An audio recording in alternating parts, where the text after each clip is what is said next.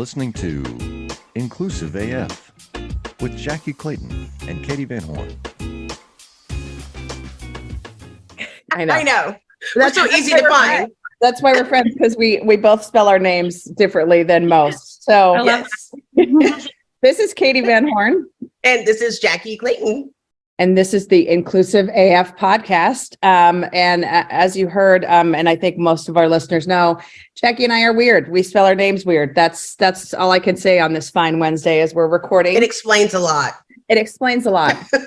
You know, Jackie, I know we talked yesterday briefly about, um, you know, uh, tomorrow obviously is Thanksgiving. For those of you who are listening, you're going to hear this after Thanksgiving, but um, we did have an episode a while back about our favorite Thanksgiving. And so we're going to probably ask our guests to, to share their favorite Thanksgiving um, side dish. And, and we're going to compare notes because Jackie has the grossest one, um, even though she thinks mine are the grossest. But you know, Gross.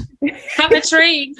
I, I think it's fun because, and one that you find out as you were like got older that, oh wait, you y'all don't do that. Everybody has one of those where it's like Mhm. you don't have that on your table. yeah, that's not something you, yeah. So anyways, all right, without further ado, we would like to introduce our amazing, amazing guest. Uh, Nika White is from Nika White Consulting, and she is joining us this morning to have a, a conversation, and we're so excited to have you. So Nika, would you like to introduce yourself? I would love to. Listen, y'all, I am on Inclusive AF podcast. That is a joy. That is a highlight for me this week. And so I'm so grateful. While it's the week of Thanksgiving, I'm grateful to be able to have that opportunity to share space with both you, Katie, and Jackie. So thank you so much for inviting me on.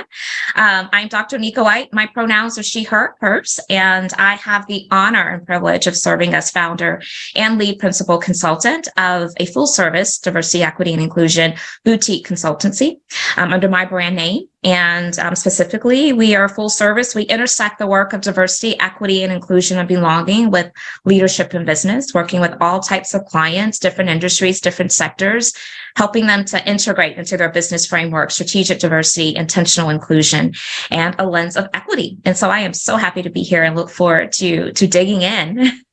I love that. We we um we were talking earlier. Some people don't know that we were part of a mastermind group, and you always had such great insight. And we used oh, to Thank just you. share. And I'm glad that we can share you with our millions of fans. Millions. Yeah, I, I'm definitely the beneficiary of being a part of this experience today. So grateful. So, uh, you know, we started chatting and then I, of course, had to say, wait, we have to record this first. So uh, let's, uh, let's jump right in because I think, you know, we're at a, a place in time and, and, and Nika, you know, you brought this up about, you know, we know that there's probably an economic downturn happening. And what does that mean for the state of, you know, Yeah. consultants and the practice of, you know, focusing on diversity, equity, and inclusion for organizations? We've just recently got to the place where corporations Mhm. understand that a budget needs to be allocated for this work. So yes, yes. what are your thoughts?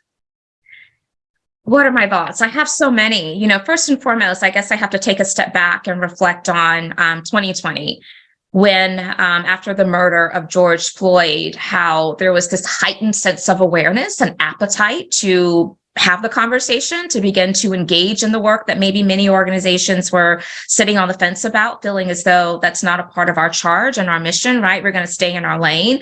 But they realized that they could no longer be complicit about it because if they were perceiving that their employees who are part of the black and brown communities were not deeply impacted by what was happening outside of the four walls of the organization they were misguided and they were correct and so they were right to to want to engage and to want to initiate um, the work of DEIB with a deepened level of commitment.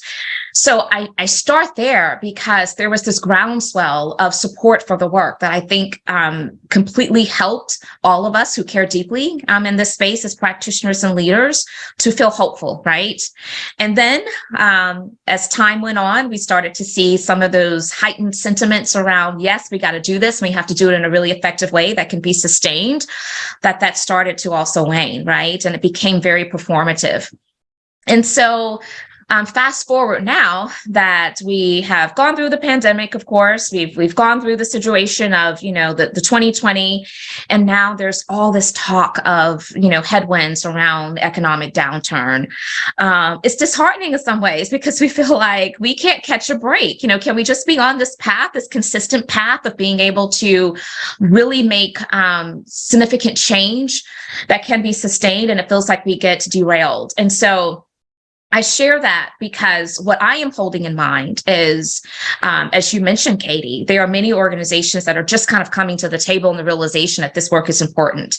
And so, what will this um, recession do to those leaders and those decision makers who are having to make some really tough decisions? I don't want to minimize the decision making process because, as a founder and leader myself of a business, I know that you have to think about a lot of different things. Um, but I am concerned about that. I'm concerned that just first and foremost, from a, a general consultancy perspective, um, that is that is considered kind of a luxury for many organizations, right? We want to get a subject matter expert to kind of help us navigate this work. And so if it's considered a luxury and a premium, then what happens when you're in a recession? You kind of cut those premiums, right? And then I also think about the explicit work of DEIB. And so when you combine consultancy, the way that I just described it, along with thinking about it in the context of DEIB and how people are just kind of coming to see it as important. And so maybe, you know, it's easy for them to revert back to seeing it as less important. What is that going to do? Um, I'm curious about what others are experiencing, but I can tell you that as a founder in this space, um, we are experiencing some differences and some changes. We're seeing the sales process being expanded. People are taking much longer to close deals. What that means to me is either they're trying to hold out um, because they are concerned as well and they're planning and strategizing. You know, everybody's in the war room right now. Or perhaps um, this is them, you know, communicating that we're just waiting to see if we're going going to have something left, which means it's kind of now secondary, right? Um, after we've satisfied some of the other things that we have prioritized. And so, um, yeah, that's what I'm experiencing. I'm really interested to see what you all are hearing and experiencing as well. I, I can tell you, I've seen some of that at um, uh, at Textio and looking at clients of some people pulling back. Um, but some have been doubling down on it because they know they don't want to le- Yeah. lose. As we're at the same time, we're still having people the great reshuffle, whatever you want to call it. People are still Yeah. quitting. I feel like, and there's been some fear of. I've seen other organizations saying we can't lose this because we recognize that the retention and we've been able to start seeing the sparks of innovation because of these diverse teams. And we can't do uh, both. We can't be the company that laid everybody off and the company unless you're elon musk the company that shut down ERGs and have a layoff right? Right, um, right. other people are being more conscious because they recognize what's happening is you see there's organizations that are still hiring. Kind of like what we saw during covid all of these companies that you were like whoa i didn't know there was a need. And so there are still organizations that will like every recession that are profiting during this time. And so i think it might be um in some instances, depending on where you are, it might be better for consultants. I feel like they will let go of permanent employees and opt for consultants to come in as as needed Yeah. to build that program. Um, even though it could be expensive, but they have it, right? And maybe they Yeah. offer it to HR to present or, or different things, but um, I don't see it as much as I've seen it in the past, where it was the 1st Mhm. thing getting cut.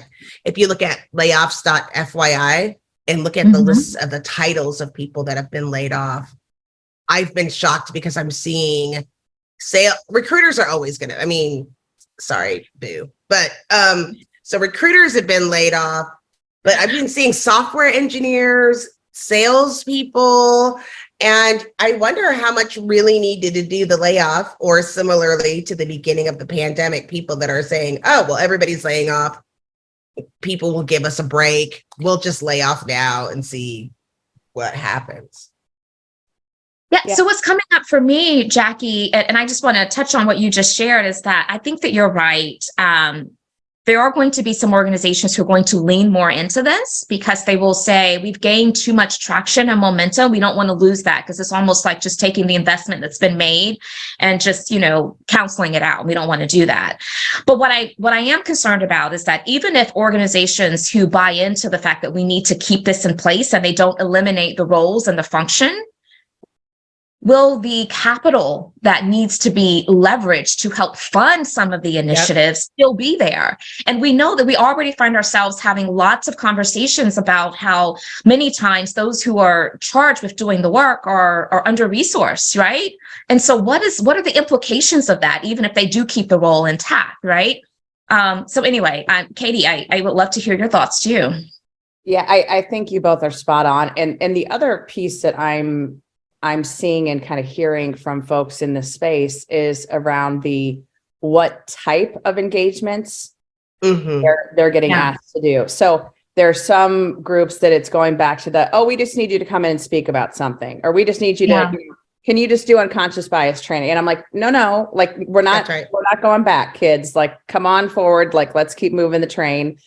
But I also think that I think there are some folks that are running scared right now. And what I mean by that is companies are seeing the impact and seeing the value of having a diverse team. As Jackie just mentioned, that innovation that's happening. And I mm-hmm. think it's like, oh, wait, this actually works. And so I think there is, you know, a, a subset of folks that is running scared and it's still that same clamoring of if I'm a white male, I feel like I'm somehow not in the mix anymore. But that's that's never been the case. And that's never been what any any person I know of in the DEI space has said. We need everyone at the table.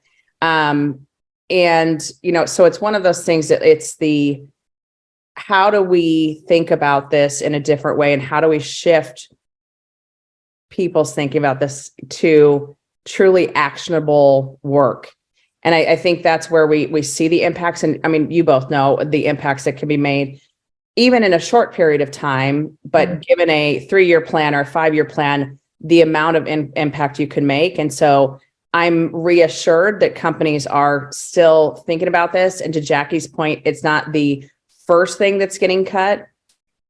And I'm not saying it's not at some point, like you said, uh, you know, that it, it might be something they have to do from a business imperative, but I'm hopeful, I guess is, is the best way that I can put it, that folks are seeing the impact and seeing what good this can be and want to keep the momentum.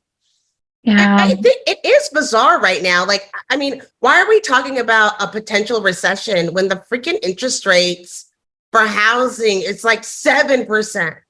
Like, what do you mean? Like, Yeah. what, what, what signs do you need? Like, people aren't making. mo- What else? What are you waiting for? It's it like the Right. Groundhog's Day. Like, there's an official wizard that comes out and says, "Yes, it's Yeah. officially a recession." Well, well, here's what I'm seeing though. I there are a lot of astute business leaders and organizational leaders who are in the war room now being proactive to plan for it, which I think is always smart. And so, and those are usually the ones who are going to come out on top, right? You know, you don't need to wait and be reactionary. You need to make sure you're being proactive. So in that level of proactivity, there may be having to decrease their rates. They may be having to um, cut expenses, you know, um, but I but I think that prioritization and that exercise is important. I do encourage that across all organizations. We're in the midst of doing it right now for for my for my firm. Um, I just want people to be thoughtful about how in which those making they're making those decisions. You know, it's interesting. I heard someone say the other day, um, as they were talking about this same thing, that um, a white male um, CEO had shared, "There's no way I'm going to cut DEI because as a white male CEO." That's going to send a completely different message that I don't want out there in the marketplace. So whatever we do, we have to protect it at all cost. And um, you know, some kind of felt like, well, is that really the right approach to this? Um, you know, because you you you have to be able to make good business decisions looking across all areas. And so just to completely say this needs to be protected by all costs, some took issue with that.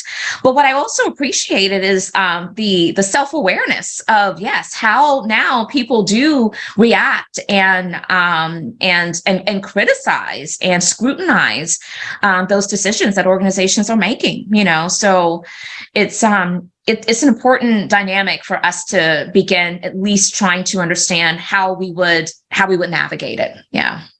How, how are the conversations? Because you have an interesting perspective in that, like, I've gone from like talking to various clients to having one client, and I and I work there at this point. So I'm out of the consultancy piece. Mm-hmm. Katie did that too. So you are seeing things, like I would say, we're in a, our own bubble. So you are Mhm. seeing things out there. And I'm wondering, how are people, what are people saying besides, like, even though, even though we recognize people need to save costs, there is choices in that. So have you heard anything about the, the, why is it not necessary outside of, is it just cost? Or I can't imagine what that conversation would sound like. Well, again, we have to realize that for so long, many organizations were not even playing in this space at all. So, and and by you know the perception of many of those individuals, okay, not all is lost. I mean, yes, is this an opportunity for us to get better? Um, there's lots of opportunities, but are we are we at a at a place to where everything that we're doing is null and void because we, we aren't intentional about DEI? And so when you consider that, you realize that you were able to survive. And in some regards, there are a lot of people that are saying not only were we able to survive, we were thriving. You know, we Mhm. didn't have we didn't have a whole lot of issues before we, you know, started investing now in this work because we saw it as an opportunity. So then that sends the message, well, okay, again, it's a premium. We can we can't operate without it, right? And so I think it's the realization of that. And again, I, I said before that I don't want to undermine the decision making process and how difficult that can be. When you're having to look across the board at all different competing priorities, it does become a challenge. It becomes really, really hard sometimes. And so I think that's what's coming up. I can tell you what I'm seeing and also what NWC is doing is whereas before we've been really solely focused on DEIB, but our approach to DEIB has always been this is leadership, right? Now we are shifting that and we are more so amplifying our consultancy around organizational effectiveness and leadership, but it's done with a very specific lens of ensuring that DEI is incorporated. And so, and I feel like that is um, a direction that may help to resolve some of the anxieties or trepidations that some leaders could be having about, you know, the value very explicitly on DEI. But they can value, we need to have people managers that are well equipped to to lead a team, right?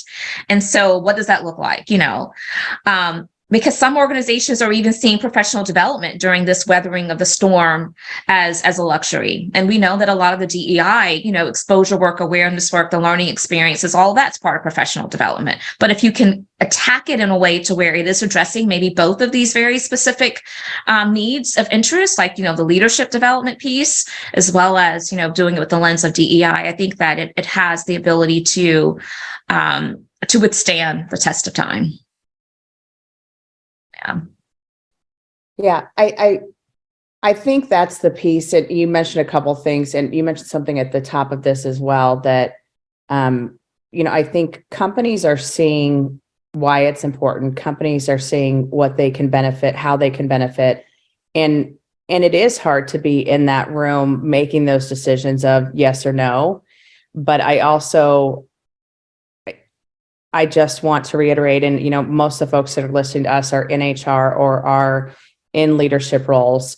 And knowing the impact that this can make long term and what this will do for your organization you there is a bit of you can start to become more recession proof if you are using diverse folks on your team to bring those ideas bring those innovations to the table because they will come up with things that you hadn't thought about like jackie you mentioned you know companies pivoting to new things and how do we do this you know i mean i think the the one that i always think of anytime i think of the the covid pandemic is the um, pick up groceries and the grocery delivery and how that boom like just happened.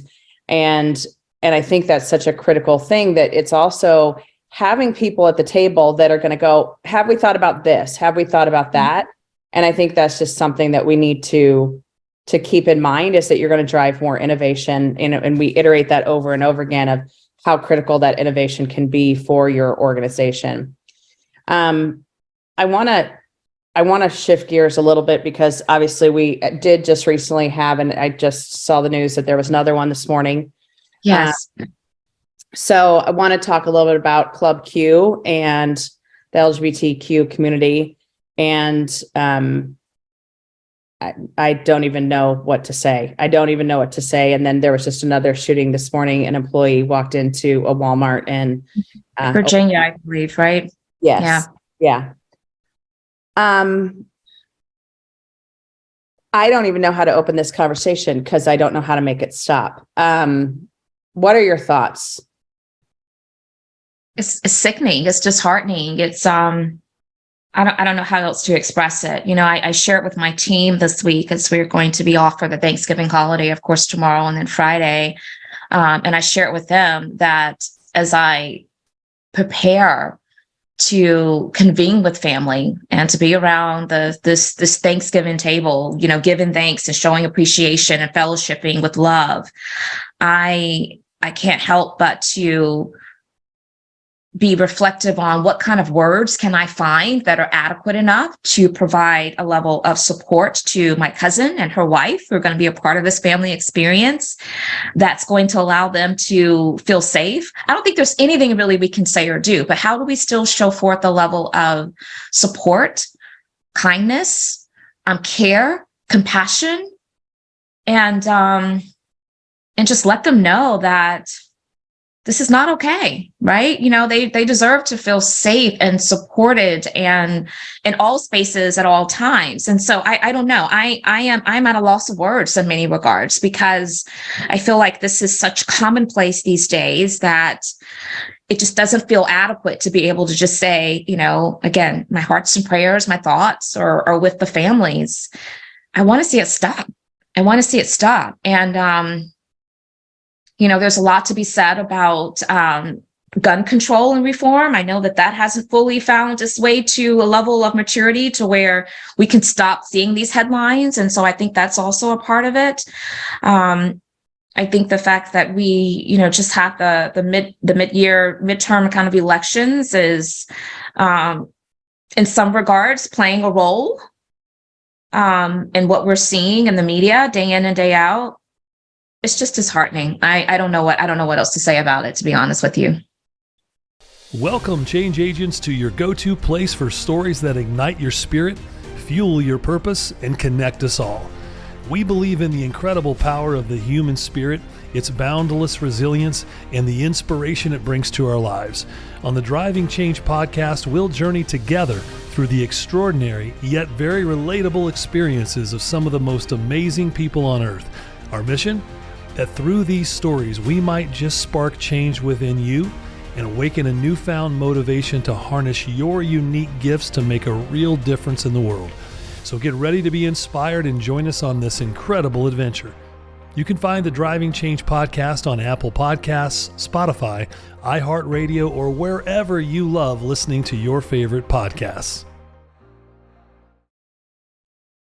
I I agree with you with all of it that you are saying. And um the thing that's also that we have to remember and and I always end up going back to like CRT like I always go back of like why it's important to understand the history because I don't think that within the United States that people know that mass shootings are uniquely American. Mm-hmm. um, that it has become uh, common, also commonplace, and it's known throughout the world. I, I remember um, a couple years back, I, we had an exchange student from Germany, and I was so excited. And I was like asking if they had any questions, and they were like, "Am I in uh, danger of being shot?" You know, because I Mm. live in Texas and the United States.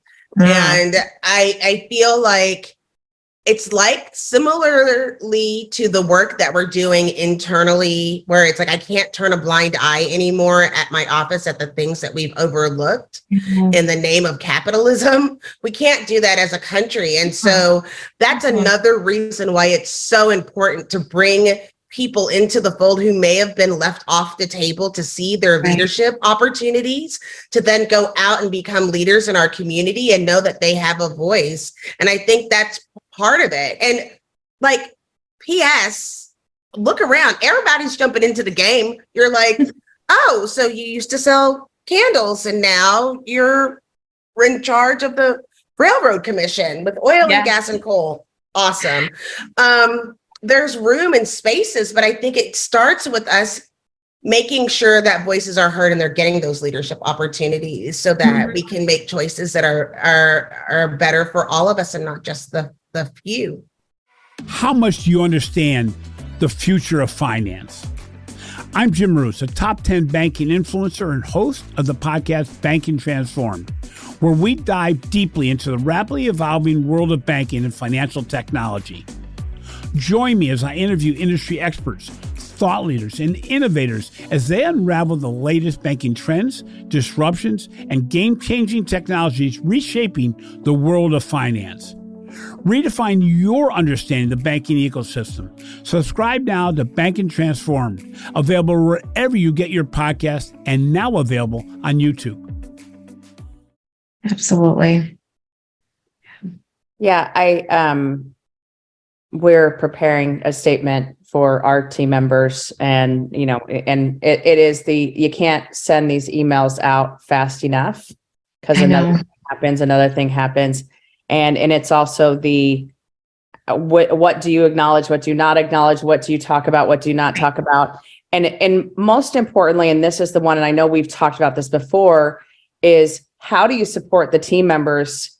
And and this can go for the shooting of unarmed black people. This can go for Right. the shooting at you know at pulse at now club q at walmart at church Uh, no place is safe and and no group that has a that has historically been marginalized is safe anywhere and Yeah. how do you reassure your team members and give them the tools to to feel safe and be safe when you can't guarantee that for them Absolutely.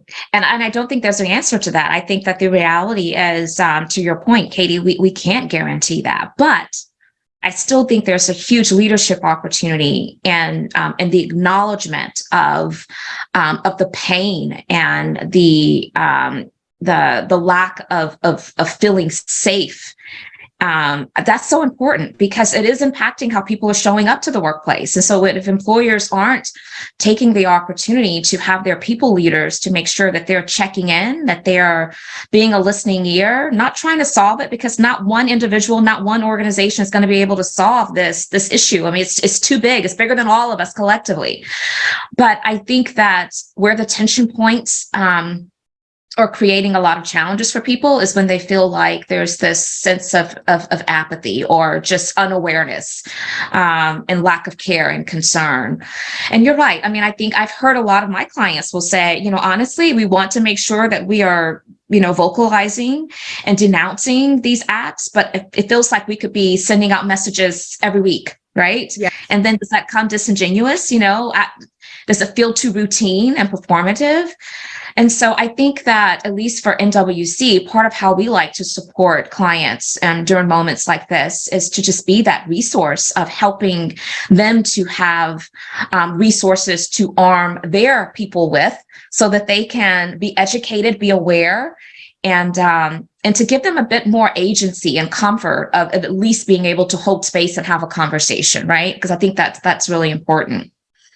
It's another like reason why you can't get rid of all of your DEIB professionals because people are like, how do we do it in this moment? I mean, we um, had a healing circle. We started doing healing circles, and the things that have come out of these healing circles have been um, surprising Mhm. um, and what people are sharing and the way that it works. People share and you don't respond. This is not a debate. It's for you to feel like you've been Right. heard and set those premises around it. But you have understanding diversity, equity, inclusion, and belonging is a leadership trait that you have to have because you are not again you can't turn a blind eye and pretend that that didn't happen and i i remember as i was working on our deib report i was talking to my boss when i get embarrassed because i might have acted out i have to say my boss and not their name even though most people know who my boss is um i was like it was before the midterms and i was like you know none of this even matters because of what's about to happen and I don't really care. Like I don't live in Seattle, I live in Texas and I'm scared to death every day of what's Mhm. going to happen here. And that's why it's important not only to understand, you know, you want to have DEIB, but then understand what's going on in the world before you start going and saying, where's that report or why is this happening? And what has come out with the Inclusion Council and the addition of the healing circles is people are feeling this is uh, something that I didn't realize was going to be the key. Like everyone wants to participate in all of the DEIB, DEIB things because it feels like that's the place where they belong. It's become water cooler conversation where everybody is welcome, where they don't have that in any other space, not at the all company meetings, not at their team meetings, but this is a place where we are coming together as humans. Mm-hmm, mm-hmm. And I think part of the the value of those healing circles and those brave space sharing for people to process together is um, when it is well facilitated, where there are some community agreements to help guide you know those discussions because i think that's important as well. We have seen we support a lot of clients in, those types of endeavors but we have seen where um, a lot of harm has occurred because it was not well orchestrated. It was let's just kind of get into a room and everybody just kind of talk. Yeah, And no. while on the surface, it seems like, yeah, this is a great idea. We're going to get people to kind of open up. It is incredibly triggering, and if you aren't well equipped to be able to um, to center those conversations in a way that feels productive and helpful, then it can have an adverse effect. And so, um, I'm a, I'm a big fan of them, but I'm also a big you know advocate of doing them well with facilitators that um, are, are trained to be able to hold space in a way that makes the most sense. Um, and so, I mean, you know, and I think that sometimes organizations are are really well intended. They want to be able to provide some type of outlet, and so it just seems like the natural thing to just go and do it, or to just you know pick anyone to to help lead those conversations. But I, I do often caution that you know certainly if they aren't done well, it could have an adverse effect. Yeah. You're so right. And one of the things that we started um, adding is some themes that might be part of this conversation for you to make a decision that's best for you. Like when we had our healing circle around Roe v. Wade, without Mhm. speaking to everyone, we had to let people know that part of the conversation could be around incest, sexual assault, um you know uh, statutory like all of these things that could be coming into the conversation be aware of that before you get there and then we had meditation at the end of it and a, a, a centering poem is which is totally my deib program manager he's like so great i would have never thought because it's like a personal form of torture to be for me um meditation is not my strong suit but I was like, but it makes it's so nice. But we, it's funny how organizations react, as you know, with this work. They're like, Yeah. why can't we just have one? We're like, no, we need to research. We need to bring someone in. We want to talk to some experts. We want to have the format. We've created the rules, the tenets in a PowerPoint that we're about to publish that we're using. We're publishing it for other people because, to That's your point, idea. do not walk into the room and say, let's talk about mass shootings because Yeah. you have to talk about things that happen in the political life, but not make it political inside in those conversations, or else Absolutely. someone's not feeling safe. And based on the midterms, not everybody in the room is going to be thinking in the same way. Yeah, no, I, I love I love the fact that you all had um, a healing circle around Roe versus Wade. Um, and so again, you know that that is pretty innovative because not a lot of organizations, um, you know, I'm sure incorporated or offered such a, a space and outlet for people to to share and that's important. One of the things that i often incorporate as a as a community agreement and just to manage expectations is that accept and expect non-closure. Because i think that sometimes Yes. people will enter those spaces feeling like yes this is going to really heal me. You know this is going to completely eliminate you know any type of trepidation and trauma that i'm feeling and that i'm holding. And and and it's not you know that that is a journey. That is a process. But um you know coming to those conversations knowing that it, it if it's done well it should help create some type of um of of of i guess progress right? And and, and really assessing and dealing and navigating emotions and experiences. But it's not going to give you full non-closure. You're, there's more work to be done you know? And so there's something to be said about one and done opportunities that i believe um you know we need to more properly manage people's expectations around yeah I love that you just said that because I think that is absolutely one of the the major tenets, one of the major, you know, conversations that need to occur is this is not going to fix it. We're not going to have all the answers by the end of this hour or whatever it is that you dedicate to having the conversation. And and that's so critical for folks to know. Like just it's not you know, we aren't solving any of these problems right now. We all know that. I mean, we have, there's probably five or six we can name off the top of our head that it's not a one and done conversation. There's a lot of complications to it. There's a lot of pieces to it. And, and so it is just, you know, being accepting of that and, and understanding that it's not going to be fixed in an hour or whatever it might be. I think is just something for all, everyone to be thoughtful about and realize. Um,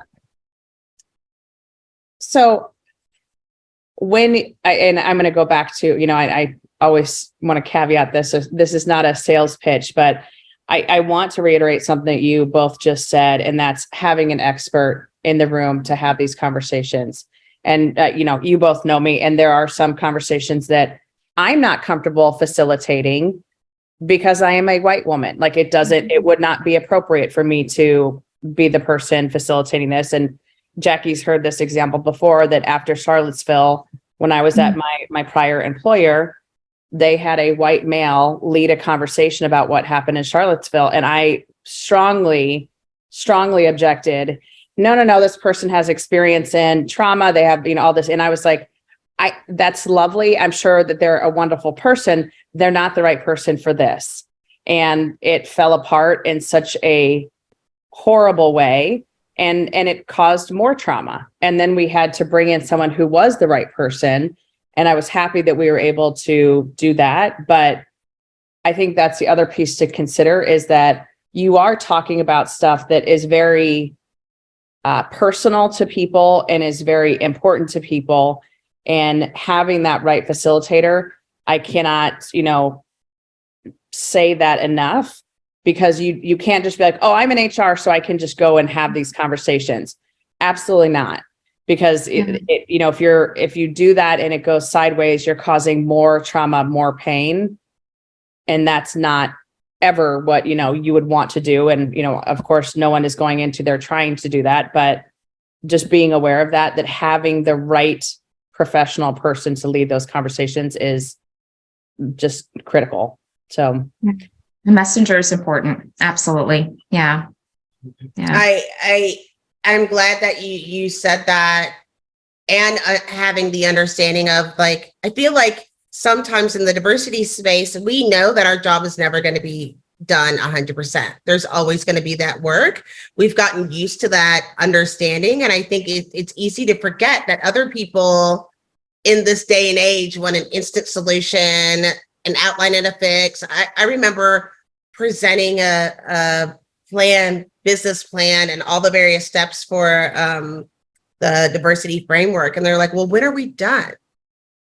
I was like, we're not going to be done. And then like, when are we going to, when do we get to stage 4D, then what we do? I was like, you go back to 1A and then Right. we go, go through it again. And I think it's a, it's good to have a friendly reminder of what the goals are when you have these things, but recognizing that what we don't want, especially with people having hybrid and remote workspaces, for people to have feel like they're in this alone and um, be able to know that we are paying attention and trying to make sure that we're taking care of all of our employees and reminding them of the resources that we have internally of the experts. Um, Yeah.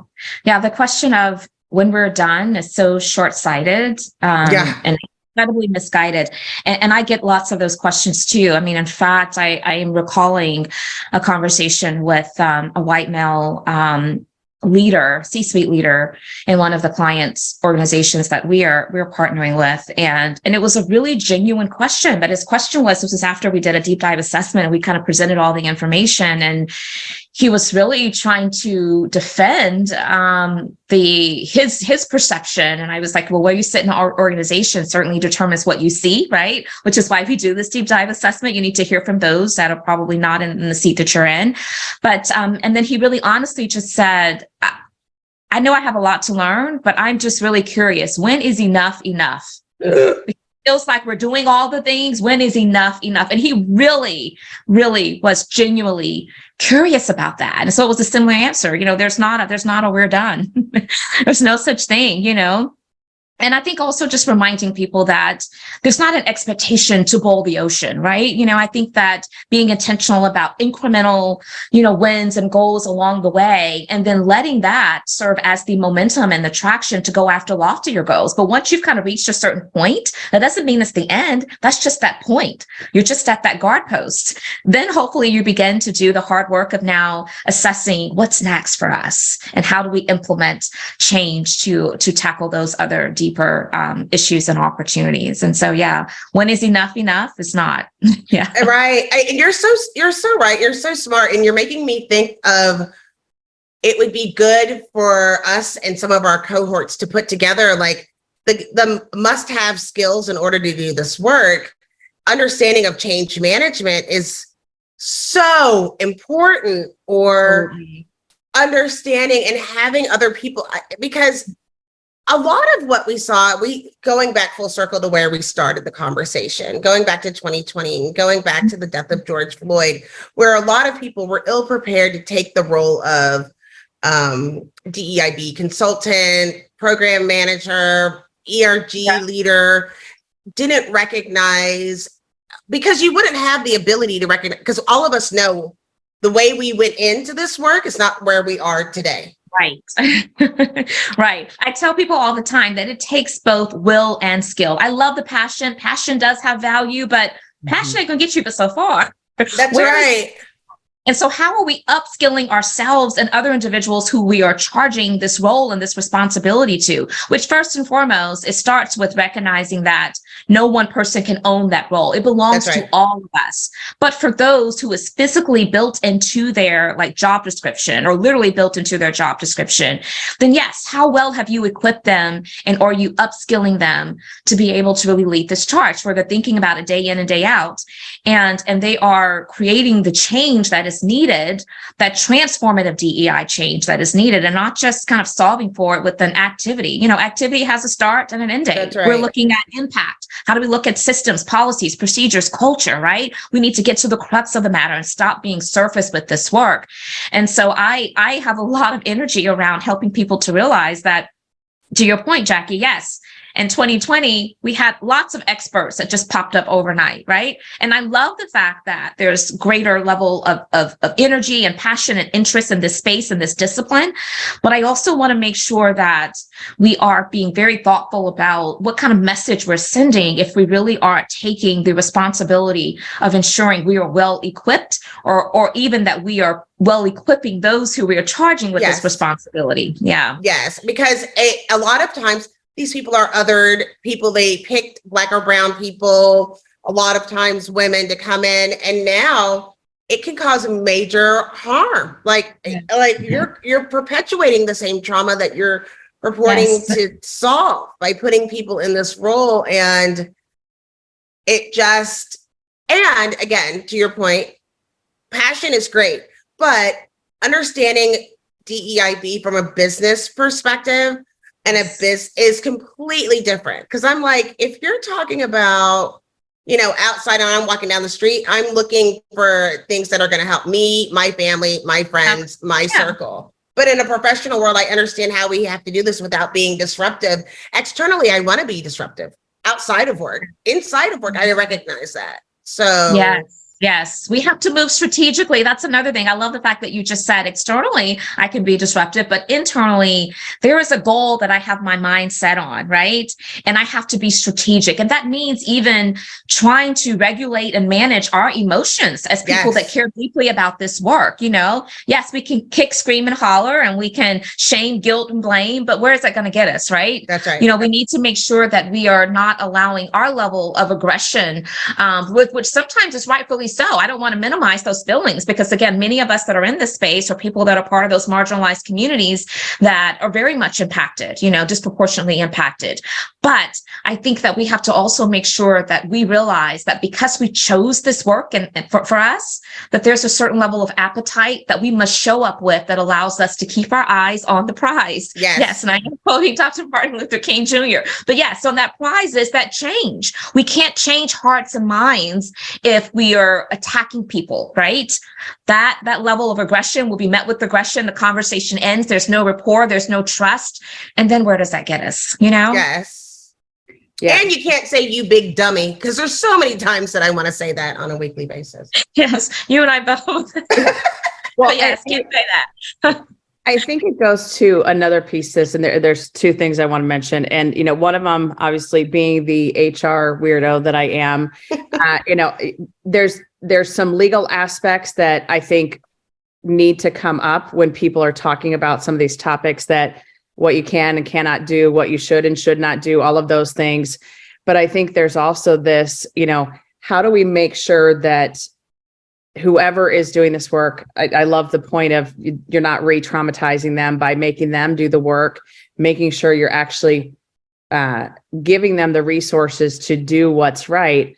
But then I, I think there's also another piece to this that's the um, you're never done, but also everyone's at a different place in their That's journey. right.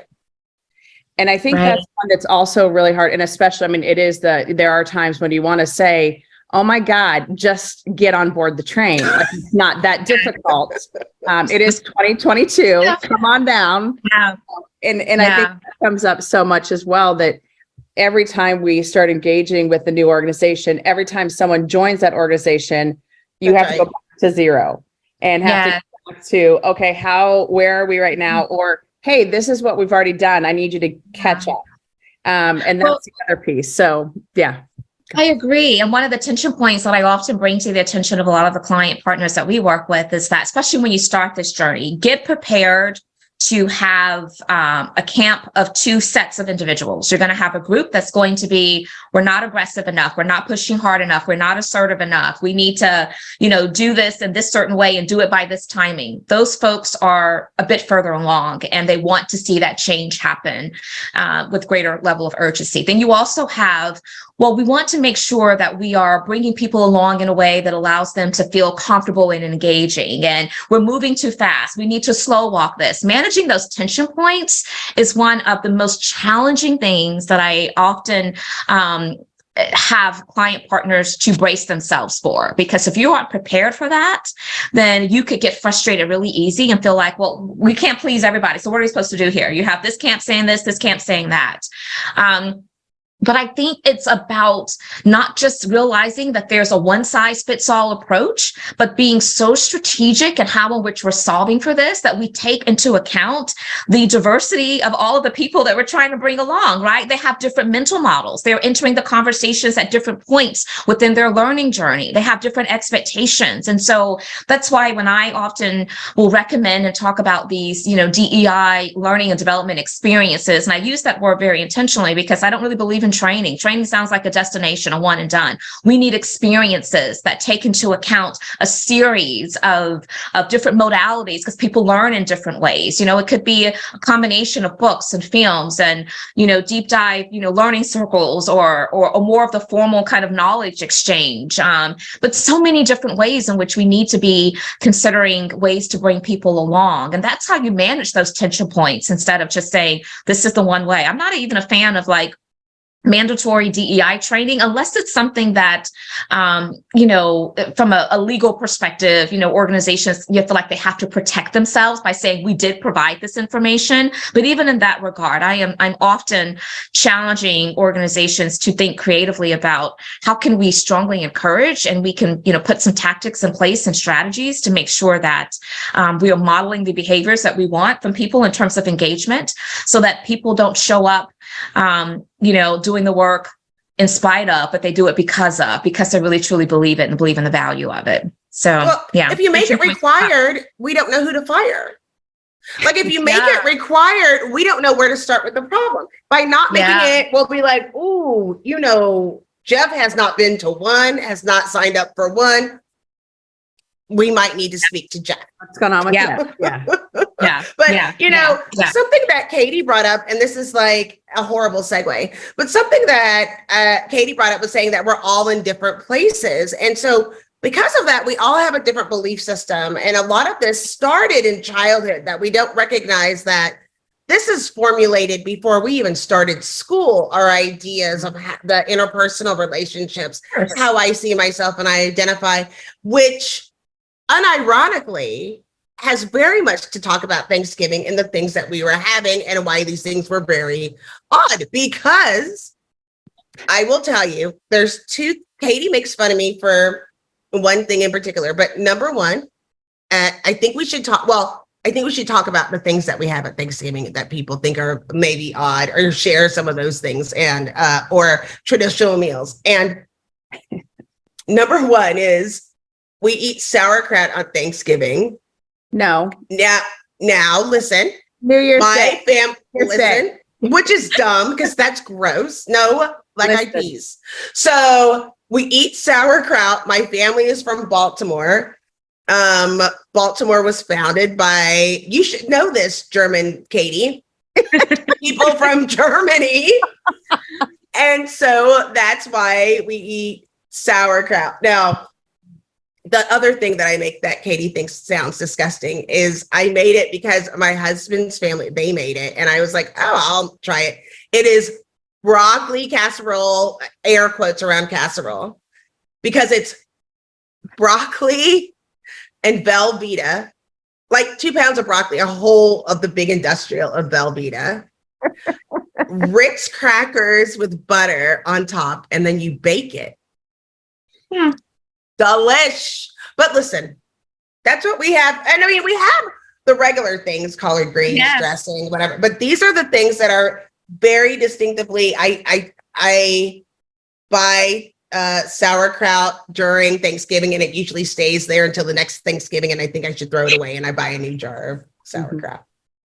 Yeah, I have to say, I don't think I've ever heard of a, a, tradition of having sauerkraut for Thanksgiving. So that is interesting to me. But the broccoli casserole. Thank you. Thank you, Nika. Thank you. Say, but but in Jackie's defense, the broccoli casserole, that sounds pretty commonplace I mean, for me. a lot of families will do a broccoli casserole or a green bean casserole. Some I'm sure it was casserole. like on the box of Ritz crackers, right? Because yeah. what other ingredient? You use two sleeves. It's half the box of, of Ritz crackers. And I think that's, I just had this conversation. I don't even know if it was you, Jackie, or who I was talking to about going back to like the Betty Crocker cookbook. Me. We were talking about doing okay. Yeah. And like some of the stuff, some of the recipes that are in there that you're like, who, why, why? Like, why? why? And it's the same thing. So, Nika, what are you cooking tomorrow? Or if you're going somewhere, what is the, what's the meal tomorrow for you? So it's going to be all of the traditional stuff. We don't really um, deviate, to be honest with you, but I will tell you, I can share my favorite that I always look forward to, and that is my aunt's um, collard greens. I mean, they are amazing. She it has a certain sweetness to it, which I think is a little unique. It's not a lot of people will sweeten their greens, but it has great sweetness to it. But then it's also the way that she prepares it in terms of like all these different types of peppers and jalapeno. It just gives it a great kind of mix and blend. And so it's always my favorite. We always say make make tons and tons and tons of collard greens because it's everyone's favorite. So And yeah. we come, like I feel like, was say, remind me, where are you based? Because we're on our way. yeah. I mean, we might need I'm that recipe. based, as FYI, I'm actually based in Greenville, South Carolina. And so, so my sister actually lives in DC. And so she's not far from you, Jackie. And so she'll, she'll be getting in town later today. But yeah, it's, it's very, it's very traditional. And, um, you know, yeah, I, I do hear of a lot of like families that will do something a little different, like maybe like a um, like a Charleston broil for for those who know about the Charleston broil, and and and we don't do that, but there are a lot of families who do, and I think it's because maybe Thanksgiving and Christmas are so close that they kind of feel like we don't want to have the same type of meals, but. I don't know. I, I I love the traditional aspect of knowing I can have turkey and macaroni and cheese and ham and potato salad and collard greens on Thanksgiving Day. Know. That's awesome. Yeah. Perfect. Perfect. so uh, we are way over time because we love We do talking that. to you. Oh, we So do. that's- Yeah. I try to keep us on time, but never works. Anyways, what is one thing you want to make sure our listeners hear, think about, reflect on, go research um, as we kind of leave this episode? Yeah, I love this question, Katie and Jackie. And I, I have to go back to kind of where we started with the conversation, which is the importance of impressing upon all those key decision makers to realize that while we know tough decisions are going to be upon many of us, right? We, we don't at all want to negate that. But I do want people to be very thoughtful about the consequences of not continuing to support the DEI work in really meaningful ways. Because whether or not you are connecting to dots to the, the output of the organization to DEI, you know, research has time and time again proven that there's direct correlation. And so the more that I think we can lean into allowing people to have that sense of belonging and showing up at their best, then we're going to be able to weather the storm, you know, in a way that I think will serve us all well. And so just think twice, have conversations, very meaningful conversations with lots of different stakeholders who are going to be directly impacted so that at least, you know, there's some inclusive decision making going on as you're, as you are really um, forced to um, think intently about how and which to prioritize the investment of dollars. Leave DEI in. Awesome. I can Jackie? listen to like Nika speak. You just something know. about I don't know what that is. I'm just like I just want to You're so listen kind. to everything you say. Like, yeah, say more, say more. Oh, Well, you have should an make it eight hour, our- this is our eight hour Thanksgiving episode. you two make it so easy. Again, I, I feel like I, I am I am such a beneficiary of being able to share this space and time. And so thank you for for the opportunity. Ah, And um, I certainly, you know, hope this won't be the last time. Oh, I'd love to um to make sure we're remaining close in touch. And yeah, um, Absolutely.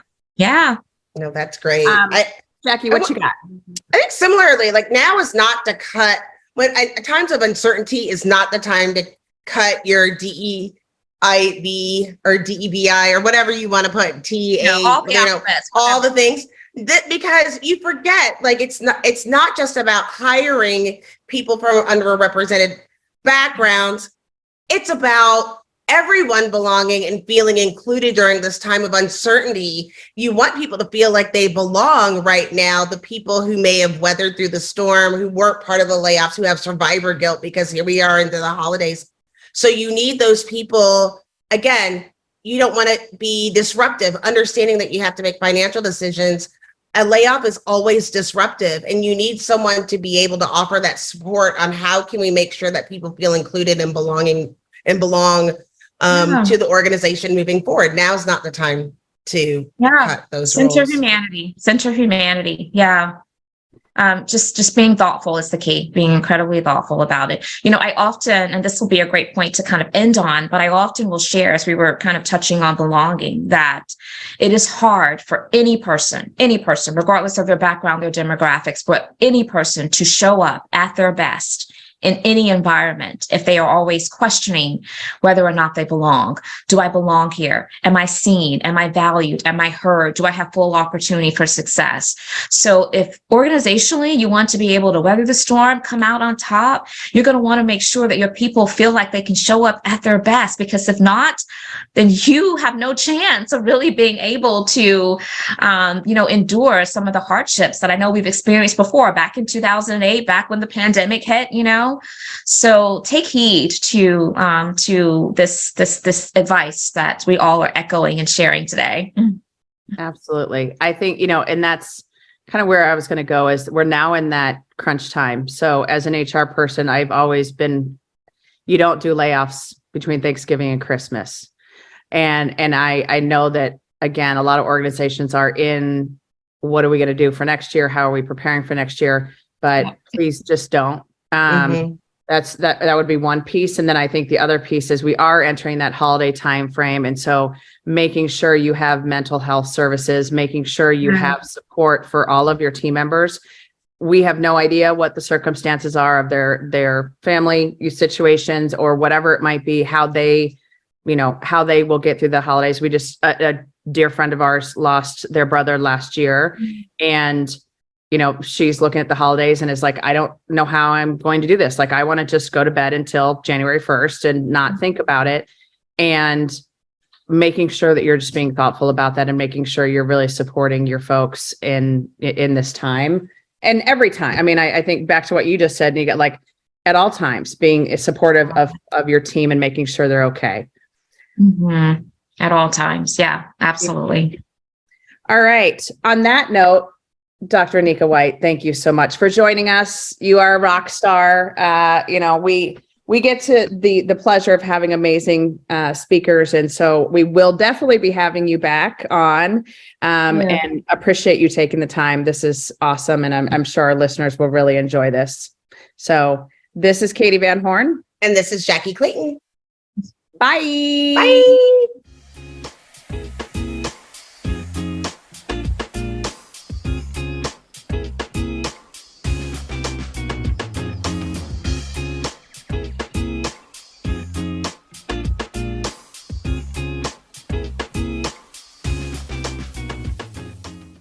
Hi, my name is Sarah, and I want to tell you about my podcast called Can I Offer You Some Feedback? I'm a business consultant and executive coach with over 20 years' experience in change management, leadership development, and naturally providing feedback to high performers. My podcast is for those of you who have a complicated relationship with feedback, whether giving, receiving, avoiding, or seeking. Feedback is essential for our development. In each episode, you'll hear from real people across industries with their ideas, perspectives, and best practices on feedback. I'll also be sharing business bites with you simple explanations of organizational tools, management techniques, and leadership philosophies that will help you and your businesses thrive. You can listen to Can I Offer You Some Feedback on your favorite podcast app or learn more at evergreenpodcasts.com.